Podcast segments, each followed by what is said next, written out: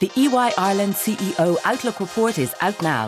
Search ey.com slash IE slash CEO and discover the key topics on the minds of Ireland's leading CEOs. Hello and welcome to Inside Business with Ciarán Hancock, a podcast for the Irish Times. Last week, stock markets worldwide wobbled as investors fretted about a global economic recession and aggressive monetary tightening by central banks.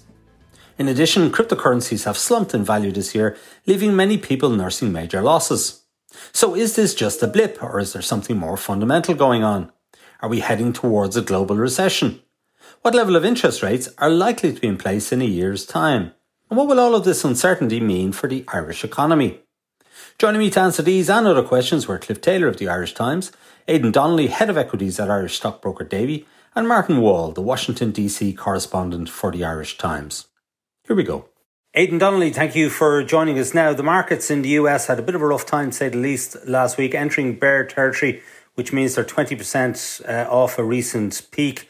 And there were, I think, two days last week when the S&P 500 was down by more than 3% on the day. A bit of a respite on Monday because the markets were closed due to a holiday. But maybe just give us the backdrop to what's going on with the markets and, and why they're seeing such sharp declines. I think it's when people are talking about the, the bear market, a, a, lot of people look at it and say, well, it's only started really in the last couple of months. But the reality is, this has been going on probably since, you know, October, November uh, last year. And what initially I think started off as a, you know, a fairly rational sell off in certain sectors of the market has gone, become probably more indiscriminate as we came into this year. And it's probably gone to the point where it's almost irrational now at this stage. And I think last week, really what we're seeing is a lot of volatility, but not a lot of volume in terms of uh, shares being traded in the market. And I think what, what you're classically seeing is what I would I, I would define as a, a, kind of a buyer's strike. So if you, if you think about the three main blocks of investors, you've got large kind of institutional long only investors, so your pension funds and your mutual funds and all of that. Then you've got your hedge funds and your momentum guys, and then you've got your retail um, investors, either investing directly or via funds and ETFs and things like that. And if you go back over the last couple of months, the first two blocks, the long only uh, institutional, they're probably sitting on about at least 6% cash in their portfolio. So they're not selling anymore. They've kind of reached their, their, their maximum kind of cash level within the portfolio. So it's not them that's selling. The, the hedge funds have been max, what we call max short. So they're allowed short the market. They're at their largest or ex, most extended short position that they can be. And they've been that way for probably three or four months at this stage. So they're not selling anymore. So I think what's actually happening is it's just the dribs and drabs of retail investors probably capitulating, seeing what's going on in their cryptocurrency accounts, seeing what's going on in their own account and, and really just, you know, gotten burnt and, and, and, and, and just throwing the towel in. And those, that volume that's just kind of leaking onto the market is leaking on at a time where there's just no buyers. So there's a kind of a buyer strike. All right. And that's why I think you're seeing the big volatility in, in, in terms of share prices, particularly at the start of the day and at the end of the day, because that's when most of the exchange traded funds or the ETFs will do their dealing. So you can see, you know, depends on every day if you look at what the volume is and what's happening to share prices. If you get a, you know, a big open at the, at, or a big move up uh, at the open or a big move down at the open at the same at the end of the day,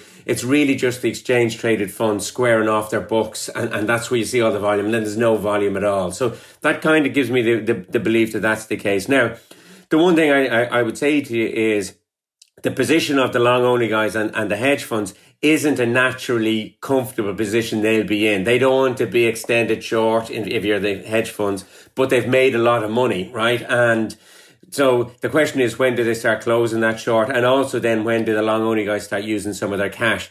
We may have a situation for the next few months during the summer where we just go into complete doldrums of the market, that there's just nothing happens. You know, you get forays in and out, but really no, no significant catalyst one way or the other as, as people look at the, the economic data and, and, you know, why was it last week? Well, last week was really on the back of, you know, the, the, the, the Fed, the US Federal Reserve having to step up and, and, and make it a 75 basis point or three quarters of a percent interest rate increase because the inflation numbers the previous Friday had been worse than expected. And, and you know, there was a lot of calls that the, the, the Fed were, were what's called behind the curve and they just needed to be seen to get, get ahead of the game. And, and, I, and I think that's maybe where, where it all came from. And Martin Wall, on the issue of inflation, uh, I see that Larry Summers overnight, uh, the former Treasury Secretary in the US, um, he's suggesting that uh, the US might need five years of unemployment above 5% to contain inflation, which is a, a rather stark view. Yeah, um, Ciarán, basically, he seems to be suggesting that what is needed in the US economy at the moment is essentially a replay of what happened in the late 1970s and the early 1980s. Um, at the tail end of Jimmy Carter's administration into the Reagan administration that they that a deep recession will be needed to actually tackle inflation. Now, bear in mind, Larry Summers has a is a is essentially a hawk on the issue of inflation. He has warned uh, for several, uh, for nearly a year, that inflation was underway, that there was too much money being pumped into the American economy through the various stimulus programs. And that's one way of arguing. Another way of arguing is that, well, that didn't take into account the the, the in, invasion of Ukraine by the Russians and the spike in oil prices, etc. But from the politics of that, that would be um, Joe Biden has said on two occasions, if not three occasions, in the last couple of days, that an, that a recession is not inevitable. What Larry Summers seems to be suggesting is that not only is it not inevitable, but it's actually necessary. So um, that would be inflation is really in danger of sinking Joe Biden's Democratic Party this coming November in the midterm elections. Unemployment of seven and a half to ten percent leading into a presidential election would potentially sink the Democrats in the presidency in 2024.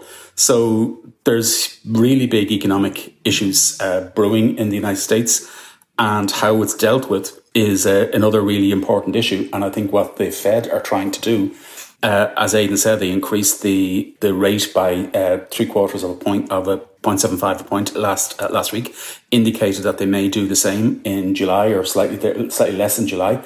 But they're trying to walk a very fine line between um, dealing with inflation, which is at record levels, and plunging the country into a recession, which could cause other significant problems.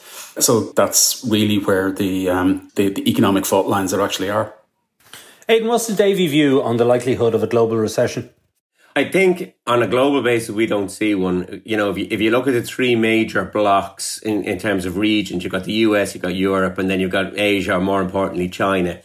We don't see one in the US uh, over the next 12 months. And, and to be honest with you, the main reason behind that is if you think about the US economy, it's 70% consumer, all right?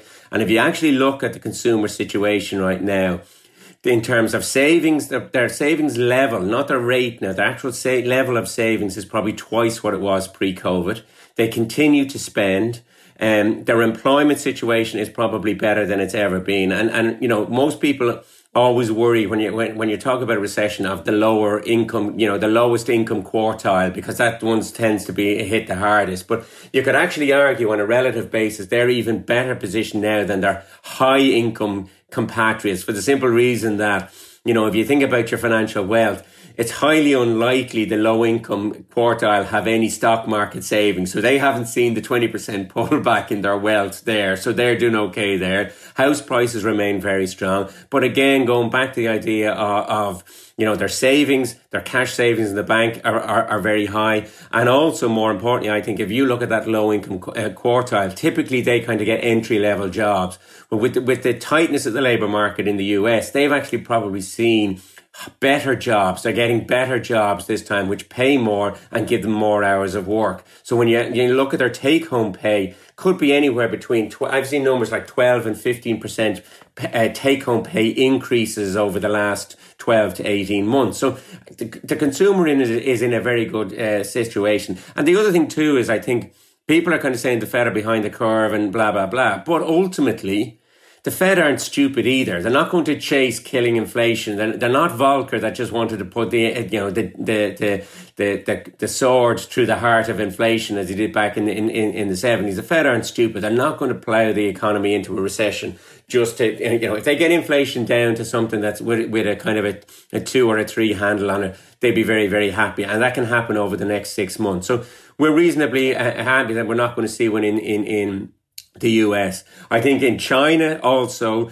it's you know you're not going to see a recession there. You you have the premier trying to get his third um, round of in, in office. He's going to do everything he can to make sure um, that he he gets that uh, through. So you know we're also seeing the economy open up uh, post COVID again. So that's that's obviously a positive. Um, and, and we're starting to see the GDP numbers improve. So that's not too bad. The last segment is is obviously Europe, and I think there it becomes a much more of a binary situation in that if Putin turns the natural gas off into Europe, we have a recession. There's no two ways about it. There's nothing can get us out of that. If he doesn't, I, I think Europe can probably muddle on. I do think there are going to be tensions emerging, as we've seen in the last couple of weeks with, you know, the interest rate on the likes of Italian government and Greek government debt moving a lot higher than than yields in, in, in core Europe. You're going to see those tensions. But I do think it's a really uh, is a, a, binary thing that that that if if the gas stays on, I think that's that's a positive. And the other thing I think that's important for Europe is um, while we might not like it if we're going on holidays to the US, the fact that the dollar euro rate has come down as much as it has is a huge boon to export industry in, Euro, in, in Europe. You know, operating down at 105 is a big positive for them when you have their Asian export markets beginning to open back up again. So, you know, if, if you don't get the rug pulled from underneath you in terms of natural gas, I, I think you can kind of stumble on through Europe. So when you put the three of them together, we don't see a recession in the 12 months, certainly on a global basis. With increasing pressures, Ireland CEOs are working hard to navigate the rapidly evolving business landscape. The EY Ireland CEO Outlook report takes a deeper dive into the topics that are on the minds of Irish CEOs at the moment, and importantly, the issues that leaders should be paying attention to. Discover the key actions to consider as you seek to reshape the future of your organisation at ey.com slash IE slash CEO. Cliff, it doesn't seem as if Ireland's heading for a recession, and that's probably to do with the unique nature of the economy here and the fact that there's so much multinational activity we saw during COVID and um, how it kept things afloat. And yes, um, there are huge pressures building within the economy here, aren't there? We had the national dialogue um, yesterday taking place in Dublin, and the government uh, facing calls uh, across the board to do things on uh, childcare, on uh, benefits payments to help people with uh, rising uh, fuel costs. They were making clear that they're not going to do anything until the budget. Um, but when they do move, it might actually be in October rather than waiting till the new year, which uh, traditionally is the case. So the government is feeling the heat from consumers and from voters in terms of the domestic economy, even though the numbers might suggest that we're not heading for recession. Yeah, I think you're right, Ciarán. The government's feeling the heat big time. Uh, there's no way they can wait till next year before new measures are introduced. So whether something happens before the budget or happens on budget day itself and comes into effect immediately afterwards, uh, I think that's that's the way we're heading in terms of uh, we're already hearing hints of very significant welfare package uh, of tax measures to take account of inflation, uh, and I think the kind of wider economic issue there is that consumers are taking a pretty heavy hit uh, to their incomes, and, and you'd have to think that's going to feed through to uh, consumer spending and to the wider economy over the second half of the year. Now, the flip side is, is there are a lot of savings still in, in, in bank accounts. Uh, that may support people, uh, you know, over the summer heading into the second half of the year. But nonetheless, with with that happening, with global growth slowing, you know, maybe not a recession, but certainly global growth slowing, you'd have to say that the you know the long period of super strong growth for the Irish economy is probably coming to an end now. We're, we're going to be looking at some kind of more normal growth rates uh, and some concerns. I think moving into next year about the consumer economy. I mean, as Aidan said, the big fear over the winter is you know an interruption of gas supplies to Europe. Uh, whether that leads to an interruption in supplies to here or not isn't clear because there are kind of technical factors there in terms of how we get our gas and how gas might be re- redirected across Europe. But one way or another, if that happens, gas prices are going to shoot up. That's going to be a big hit to the economy, a big hit to the big manufacturing companies, which are big manufacturing multinationals, which have been one of the bulwarks of the economy, along with the digital sector, of course. So that is the fear, I think, and it has been referred to a couple of times by the Taoiseach and senior ministers in in recent weeks and again the national dialogue yesterday. We just don't know how it's going to work out. So I think slowdown in growth for sure, and, and a risk then from, of, of, something worse if, if the if the gas situation does go the wrong way. We just don't know. We just don't know on that score. Ciarán, I think another thing that's interesting and uh, uh, in the Irish context is. Um, you know, we we mentioned that we, you know bond yields, government bond yields, government borrowing has costs have gone up um, oh, since the start of the year. And, and, you know, just to put that in context for, for, for the Irish government, you know, they've gone, they've seen, you know, at the start of the year, they, they, they could raise 10 year bonds at, at pretty much a zero bond yield. That's now 2.4. So, you know, you, you, you, you can't just be going out and willy nilly borrowing, borrowing, borrowing because you're, you know, you've seen a substantial increase in, in, in, in, in, in your borrowing costs. Now, I think the NTMA have done a very good job over the last few years doing what's called terming out of the debt and as in, you know, getting very, you know, when the rates were really low, they went out and they, they took money off anybody who, who would give it to them at such a low rate. And so the stock of debt out there is at a very low rate. But like if you kind of go into three or four years where you're borrowing, you know, 10 billion or 15 billion or something like that and it's suddenly now costing you two and a half or, or, or, two two and a half. You know it's just adding to your interest expense every year that, that you're going that again it's it, it's it's it's that balance i think is going to be very difficult. While the government might like to do something there isn't an endless pot of money there for the, for them to be able to do it. I was just going to say here i think the other issue on that score is that they don't want to get out of line with what's happening elsewhere in europe as well. They very much want to um, be seen to stay in line with what's happening uh, in other European countries because that's kind of seen as, as vital in terms of the view of investors on what's happening here. Aidan, uh, what about crypto assets? They've absolutely uh, collapsed in value um, this year, uh, losing what about two thirds of their value uh, or, or, thereabouts, depending on what um, time frame you look at. What's going on there? And um, is there is there is there any value in crypto going forward? I mean, it's hard for people to figure out what crypto is about. Uh, never mind if there's any value in it. Well, I tell you, you made a very interesting comment there, Ciarán. Right, there was a um, a very famous investor out there called Peter Lynch, and he says, you know, don't invest in something you don't understand, right? And I've always gone along the lines of I don't know quite what the cryptocurrencies are. I actually have a reasonably good idea of what blockchain is and the technology behind it. And I actually think that has huge benefits for the world going forward. But I think people too readily confuse blockchain and crypto at the same thing. And ultimately it was a, it, and it remains a hugely speculative instrument with no real value and, you know, on the basis that, well, I've created this and, and, and, you know, there's only a certain amount of them out there. But, you know, it's never going to be a you know people always say it's going to be you know a transaction mechanism or things like that. There's no way a company would ever start switching over to, to, to crypto. Can you imagine trying to invoice and get paid in crypto? And you know one week you might look as if you've got a very healthy profit margin in there. Then the thing goes from from 30,000 to 20,000 and suddenly you've wiped out your whole profit margin on a transaction. So it's not nearly stable enough to, to do that. And while people you know, and say, oh well, you know, it's not Bitcoin you're talking about, it's all of these others. I, I just don't see it as as a as a um, as, as a long term stable currency that, that that you know as a kind of a marquee currency that people are going to to move to. And I think what's interesting in that realm is if you look at all of the, the sell off that we've seen and, and, and the risk off attitude of investors in both the bond market and in the equity market this year, what's the one thing that people have flocked to the dollar, right? And if you look, there is a huge long dollar position out there against every single currency. So against sterling, against euro, against Swissy, uh, Swiss franc, against yen. We've seen strong dollar move. Why? Because at the end of the day, that is the reserve currency. And, and, you know, while I think people, people have jumped on it and uh, over the last couple of years, and I'm sure lots of people have made money and thought they were great. But unfortunately, I think you look back now, it's just going to be another one of those things that has has, has absolutely decimated the, the, the savings of an awful lot of, of retail investors.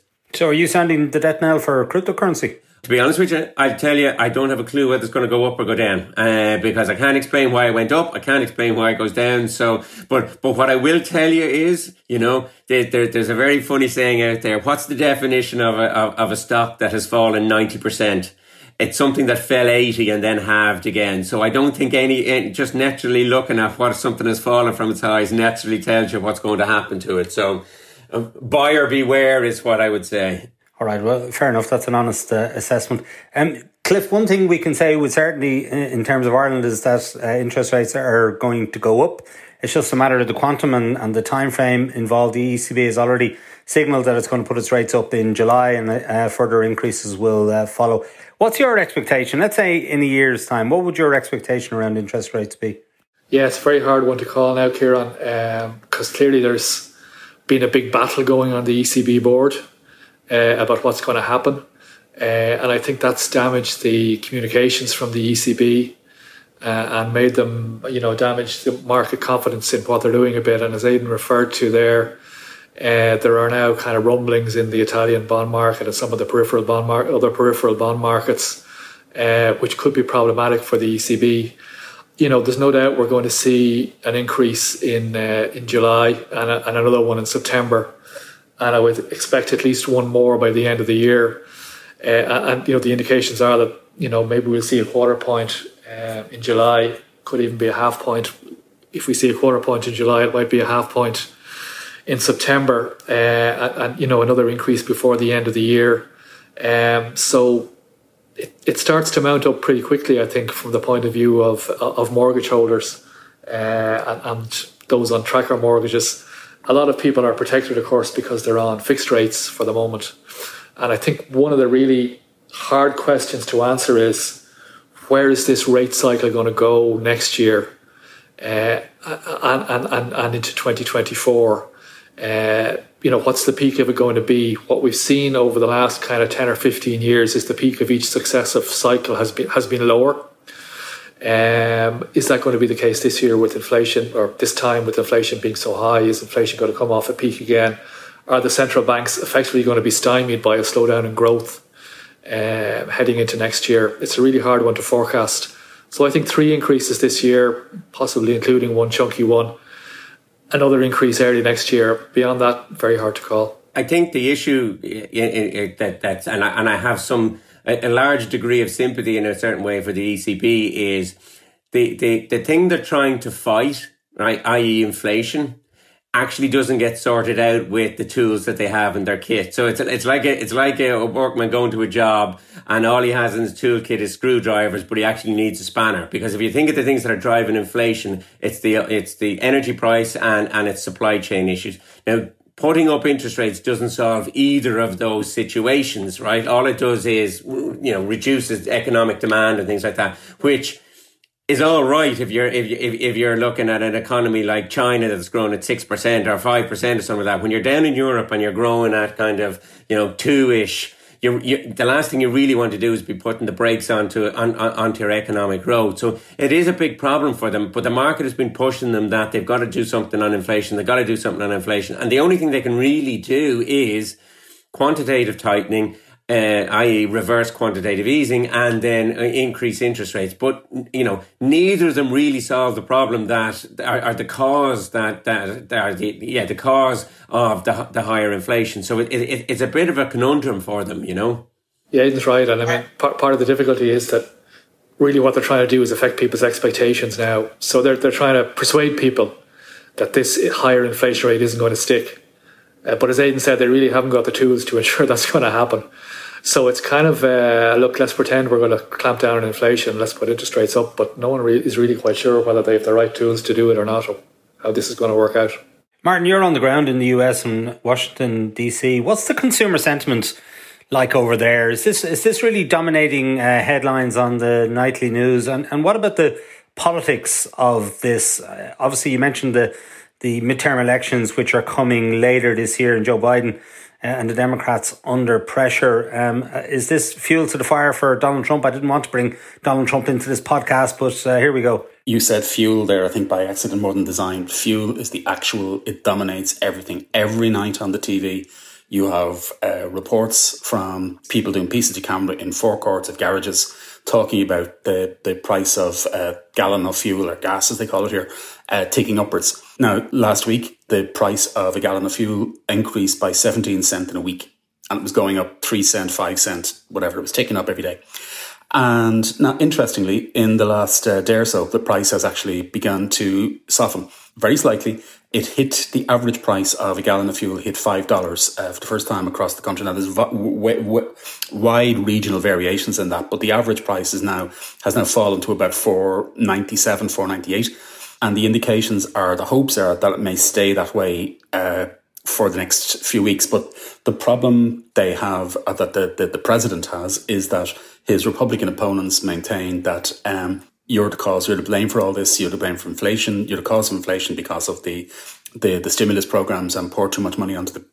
And the other piece that's been criticised is Biden's um, climate change uh, agenda, which basically sought to uh, curb uh, fossil fuels and it, he didn't, as president, he um, he abandoned proposals for uh, new pipelines, etc. Now, in reality, even if those pipelines had been authorized, the fuel coming through those pipelines wouldn't actually do anything for, for the cost of a gallon of fuel at the moment. In reality, the real problem in America is refinery um, capacity.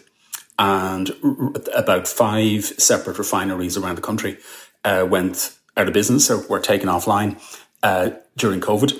And the problem is, is that the, the oil companies do not wish, do not want to reinvest in refinery capacity because they believe that the trend in the longer term is towards renewables and therefore it'll be wasted. There hasn't been a new oil refinery built in the United States since the 1970s. And there probably will never be another one built again. The president is trying to beat the oil companies over the head every day in relation to excessive profits and urging them to actually um, to put more refinery capacity on, on, on board. They're resisting, and there are new talks this week between the oil companies and the White House, not with the president, but with the White House. So all of this is leading towards uh, the the Democrats are in a quite a hole leading into the elections. There are extraordinary figures in polls, figures of 70%, 80% of people believe the economy is going the wrong way. Um, and it is really down to fuel prices and to a lesser extent food prices. But the cost of gas is a bellwether in for the United States economy. And given the amount of driving that people do, and particularly as we head into what's called the driving season when people take holidays and whatever else leading up to the 4th of July. We've had a bank holiday weekend here last weekend. A lot of people would have been on the road. There'll be another bank holiday weekend in a couple of weeks' time for 4th of July. And this is a really, really big issue in people's mind. So it's a big conundrum for the president. How do you get the price of fuel down? He has put a, a million barrels of oil a day out of what are called the strategic reserves of the United States into the market to try uh, put some form of uh, pressure on the, the, the, price. But the reality is, it seems to be coming down to the issue of uh, refinery capacity. Uh, the president has had a, quite a political about turn in relation to his relationship with Saudi Arabia. Um, he, as a candidate, uh, described Saudis as a pariah state after the murder of the Washington Post columnist uh, Khashoggi. Uh, however, now he is now going to meet the, the Saudi de facto leader, uh, the Crown Prince, in um, Saudi in a month's time. So there has been quite a big issue. There's needs must. The, the issue of high principles of opposition are now meeting realpolitik on the ground. Of they need the Saudis to pump more oil to try get more oil into the market. But even if that happens, it will come it will come up against the issue of refinery capacity. So big problems on the economy leading to big problems politically for the president and the Democrats as they head into November. It's funny, Martin. You mentioned that that five dollar is a psychological thing. I was I was in the states two weeks ago meeting a, a lot of companies, and, and, one of the companies I met is a it's a company called Dutch Brothers, and they do drive through coffee shops all the way down the west coast and and across the southern states and up part of the way up the east coast and they were saying that um, it, it, was quite amazing as soon as the uh, price of, of gasoline hit five dollars in California. They literally saw within a day a drop off in, in, in, in sales of coffee. People, you know, and, and, you know, it's obviously a drive through and suddenly, you know, you, you have that now. They said within about two weeks, people just got fed up making their coffee at home and just said, to hell with that, I'm going back. Um, but they said it was, it's a, it's quite incredible that $5 gasoline is this psychological number that just once people see it, they just, oh, oh, there's a big, big sticker shock on it. But there are forecasts by some economists that the average price could reach $6 by the end of the summer, which would again be another psychological barrier. But again, as I say, there are regional um, issues. In the West Coast in California, particularly, fuel prices are higher than they are down south in uh, at the Gulf in Texas, Louisiana, etc.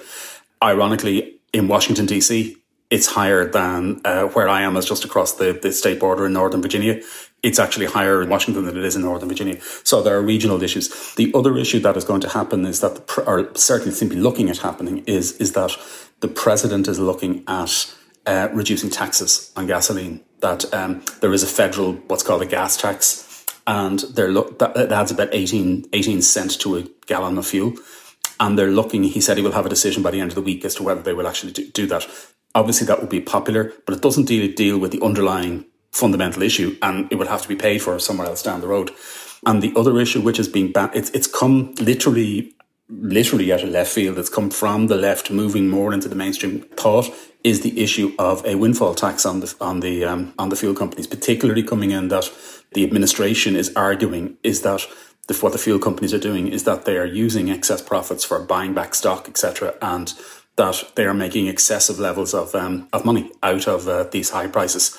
So again, the issue of a windfall tax would be politically popular in certain quarters. But just like in the UK, it would cause political contortions for some of the more conservative uh, people in, in Congress to contemplate the idea of a windfall tax. But it's being talked about. And interesting, a new buzzword that we're hearing here, we're, we're talking about going back to, people talking about going back to 1970 style stagflation, etc. There's a, a new word that we're hearing here called shrinkflation. And basically, where companies are, rather than raising prices anymore because they're re- reaching kind of elasticity levels, is that um, uh, shrinking or reducing the amount of volume in their product. So um, you you only get seven squares in a dairy milk instead of eight, Martin. That's the way it is. It'll go back to the old argument: how many crisps in a crisp bag, you know. So, um, but it's that's but that is actually again being talked about here now as ways of um, dealing with um, with the extra costs and to avoid increasing prices. Well, I'm certain my dishwasher tablets have uh, shrunk in size uh, that's that's for sure. Um, still pretty effective, though, must be said.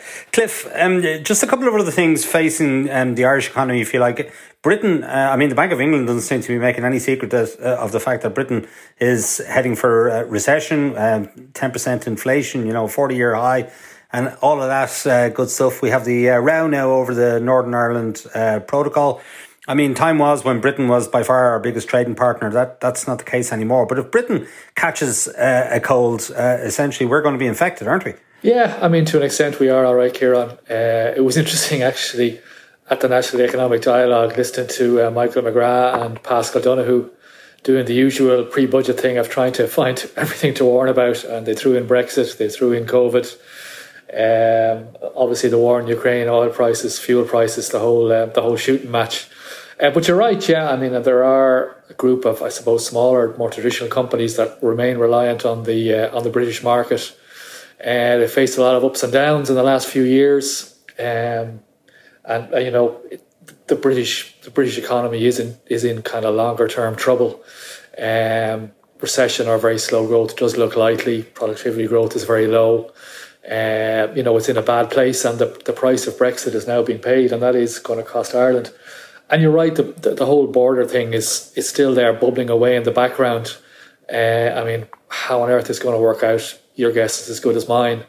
Uh, but there's no doubt that what Boris Johnson has now threatened does put the whole thing back on, you know, into play again in terms of how this is going to work out, where goods are going to be checked. Uh, is this are they going to have implications for, for north south trade? You know, I think the Republic's economy can can probably weather a fair bit of that, albeit with with some damage to domestic companies.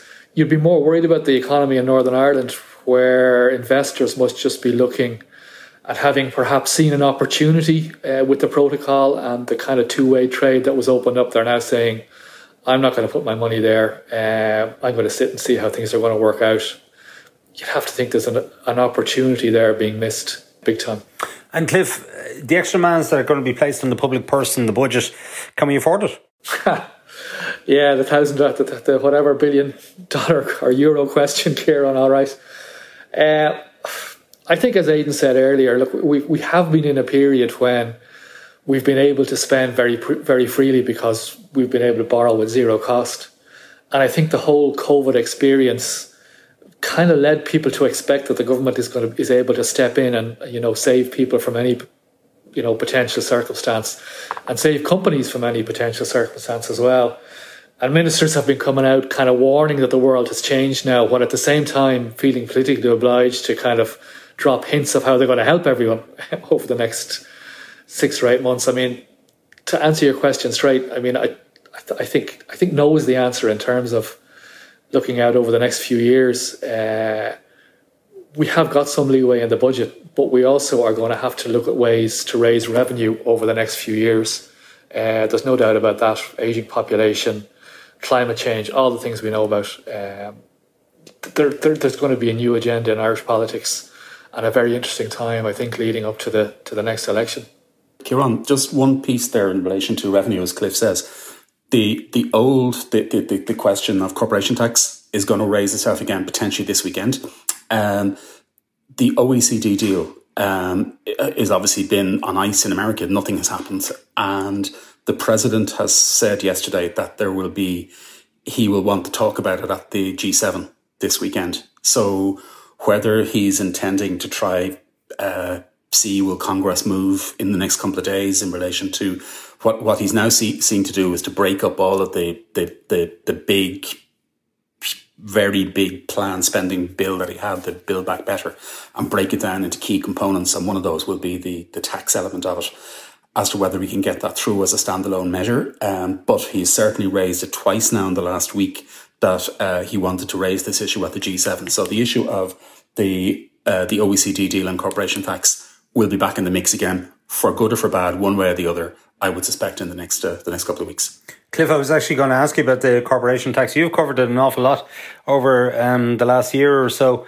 Uh, is this deal ever going to see the light of day? Because it's not just in the US where it's facing difficulties, but in Europe as well. Yeah, I was just going to say there uh, after Martin uh, spoke, I think it it's beginning to take on kind of uh, the look of the climate change agenda. Everyone's in favour of it, but no one is doing anything, um, or no one is doing anything like enough I think there are huge problems now. Um, it's stymied in Europe because it's stymied in the US. Uh, it looked like Europe was going to get the minimum corporate tax thing through the Poles that seemed to come on side, but now the Hungarians have jumped in. And obviously, there's all kinds of politics going on under the surface there. Very hard to read how that might fall out. Uh, they may not move now until the US moves, and whether the US can move politically or not is very much open to question. So I think it's all in the mixer again. Um, and, and there certainly is a risk it could all fall apart.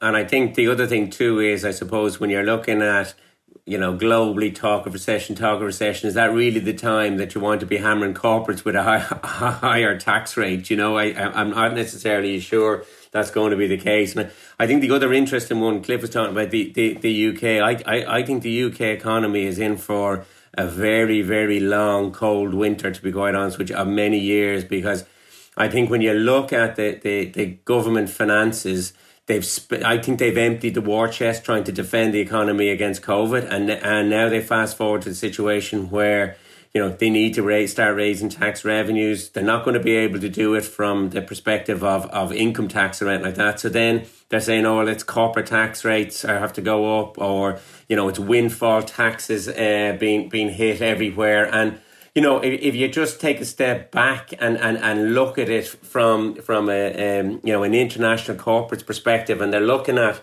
the UK and they're saying, well, why exactly are we in the UK, right? It used to be the case it was an English speaking doorway into Europe and it was a reasonable size economy of its own right.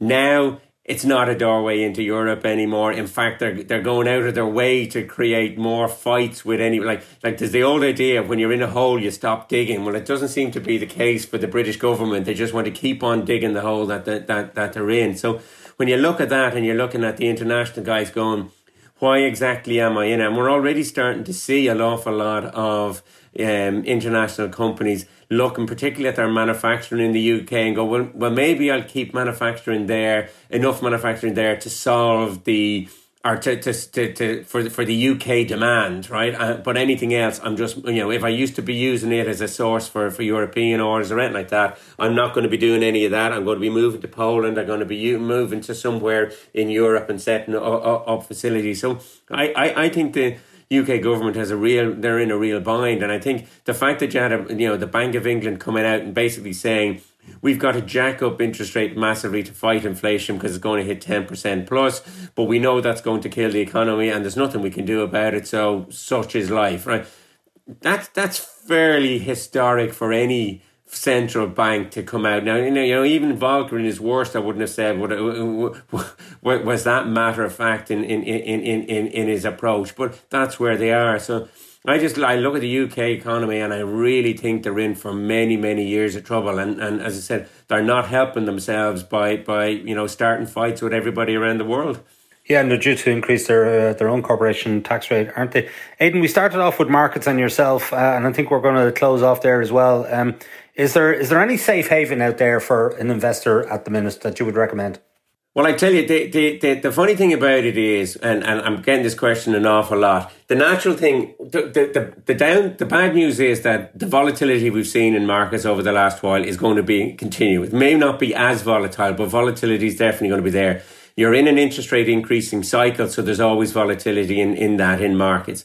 Now, the natural inclination for an awful lot of people is to kind of to, to flock to the safe havens of, you know, consumer staples or food companies or utilities and all of this type of thing. I think that could be the biggest mistake people make because when you actually look at the valuations of these companies, they are priced for perfection and any sniff of bad news, and you could easily see 20, 30% off these three names, are, are those types of names what I'm saying to clients ultimately is that that you know you don't protect yourself against in, uh, necessarily against uh, volatility, but what you do is you you structure your portfolio so that it is able to withstand the volatility. And and how do you do that? I think the most important thing is, particularly when it comes to investing in equities, is you, you, you do what I call know your number, as in what is the right allocation to equities for you. And there's four of us on this uh, this call.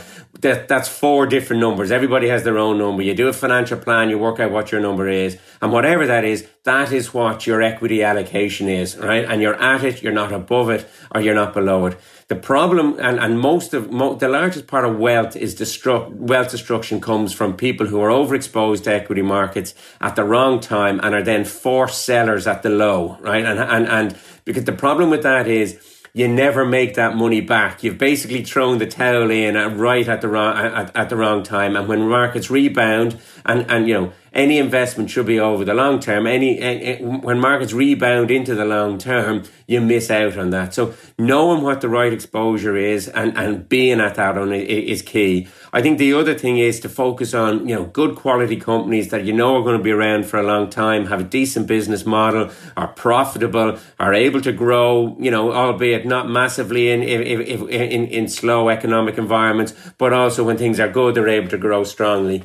And then the last bit is to make sure that you are diversified, you know, by, by the region that you invest in, the sector you invest in, and more importantly, by the, the size of positions. You shouldn't have any large, big positions in your portfolio because the market is just not going to, to pay you a, a risk, a proper risk reward for taking that, that risk. I think, you know, we, we saw two or three weeks ago when, you know, people looked at, at, at the profit warning out of Walmart and the stock was down 20% in, in, in, in within a couple of days. You know, nobody would have thought that would ever likely happen. And that just goes to show you it can happen to even the best of companies or the companies that you think are best. So having large positions in, in, in this type of a market, I, I, I, I think is foolhardy. You know, you've got to have diversification by the number of portfolio in your portfolio, by the, the region you invest in and, and by the sectors. And, but most importantly, make sure that you're not overexposed to, to equity markets and that you can stay the, the, the course over whatever happens in terms of the volatility.